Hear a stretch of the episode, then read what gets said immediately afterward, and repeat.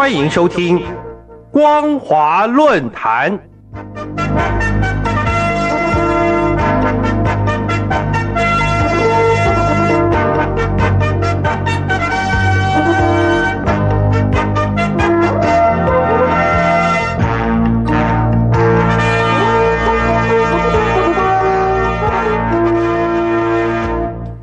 各位听众朋友，大家好，欢迎收听今天的光华论坛，我是兰玲。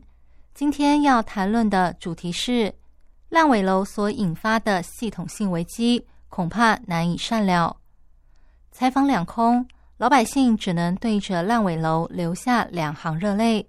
这段话代表引发中国大陆热议的烂尾楼问题正在持续扩大中。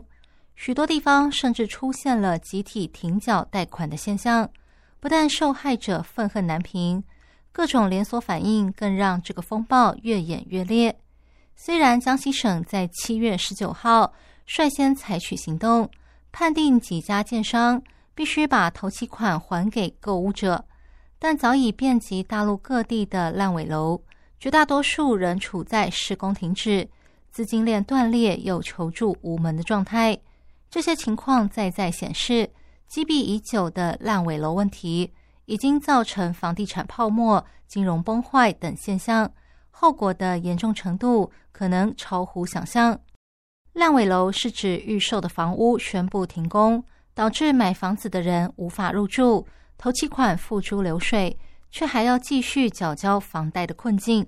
根据相关资料，目前在大陆至少有十八个省份。超过一百件烂尾楼建案，但从社群平台的新闻讨论里来看，恐怕有二十五个省份都在为烂尾楼的善后问题而发愁。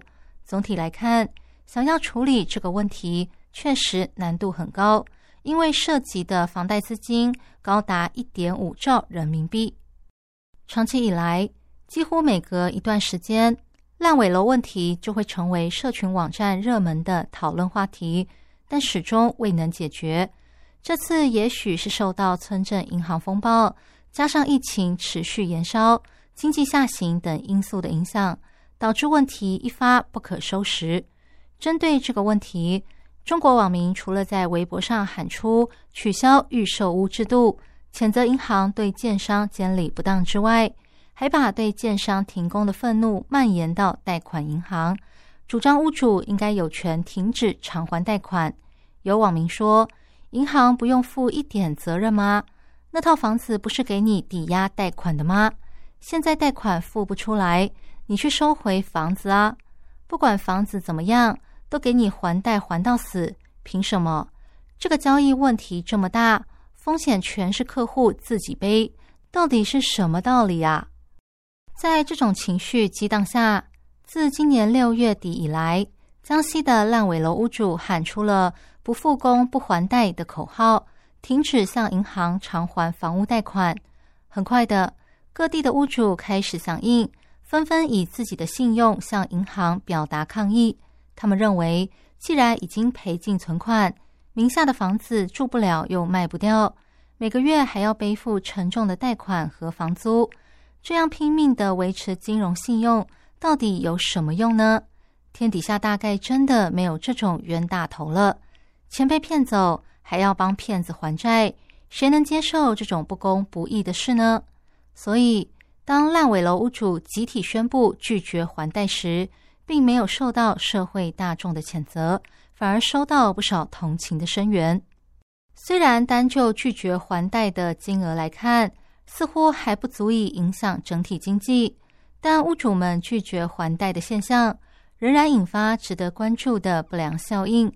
如果有越来越多的屋主加入了停止还贷的行列，不但会严重冲击原本交易量就已经大幅下滑的房市，购物人对房市的信心也会进一步崩盘。更麻烦的是，由于河南村镇银行的问题还没有彻底解决。辽宁地区的中小银行也出现风险。如果烂尾楼屋主停止还贷的风波持续扩大，肯定会重挫市场对金融体系的信心。而这一切问题，应该是一场系统性恶性循环造成的危机。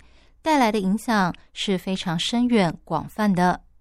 为了挽回市场对房地产的信心，避免系统性恶性循环，七月十四号，中国银保监会说，他们高度重视烂尾楼问题，将引导金融机构参与风险处置，确保建案能够交屋等等。七月十七号又说，将坚持稳地价、稳房价、稳预期，以及保交楼、保民生、保稳定。可见中共已经明白烂尾楼问题的严重性了。另一方面，最近江西省高安市法院宣布了判决结果：三起烂尾楼事件的屋主可以拿回头期款和已经支付的贷款，但中共官方介入。解决问题的力道到底有多大？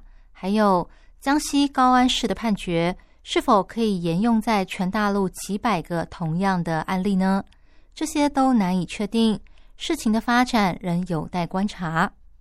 各位听众朋友，烂尾楼房贷危机显然已经重创数十万名买房人的信心，并引发一场席卷九十多座城市的巨缴房贷风波。使银行的房贷业务将面临超过三千五百亿美元的损失，进而引发更广泛的系统性风险。现在的问题已经不是烂尾楼是否会冲击中国的经济，而是冲击会有多大，中共是否招架得住？这个问题将迫使追求三连任的习近平必须拿出解决方案，否则即使成功连任，也脸上无光。可是烂尾楼的出现，说到底是制度出了问题。习近平很可能一时之间也拿不出什么像样的解决方案，到头来还是苦了那些无辜受害的屋主。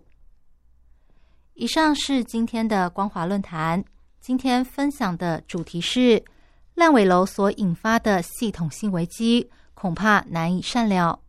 我是兰陵，感谢您的收听，我们下次再会。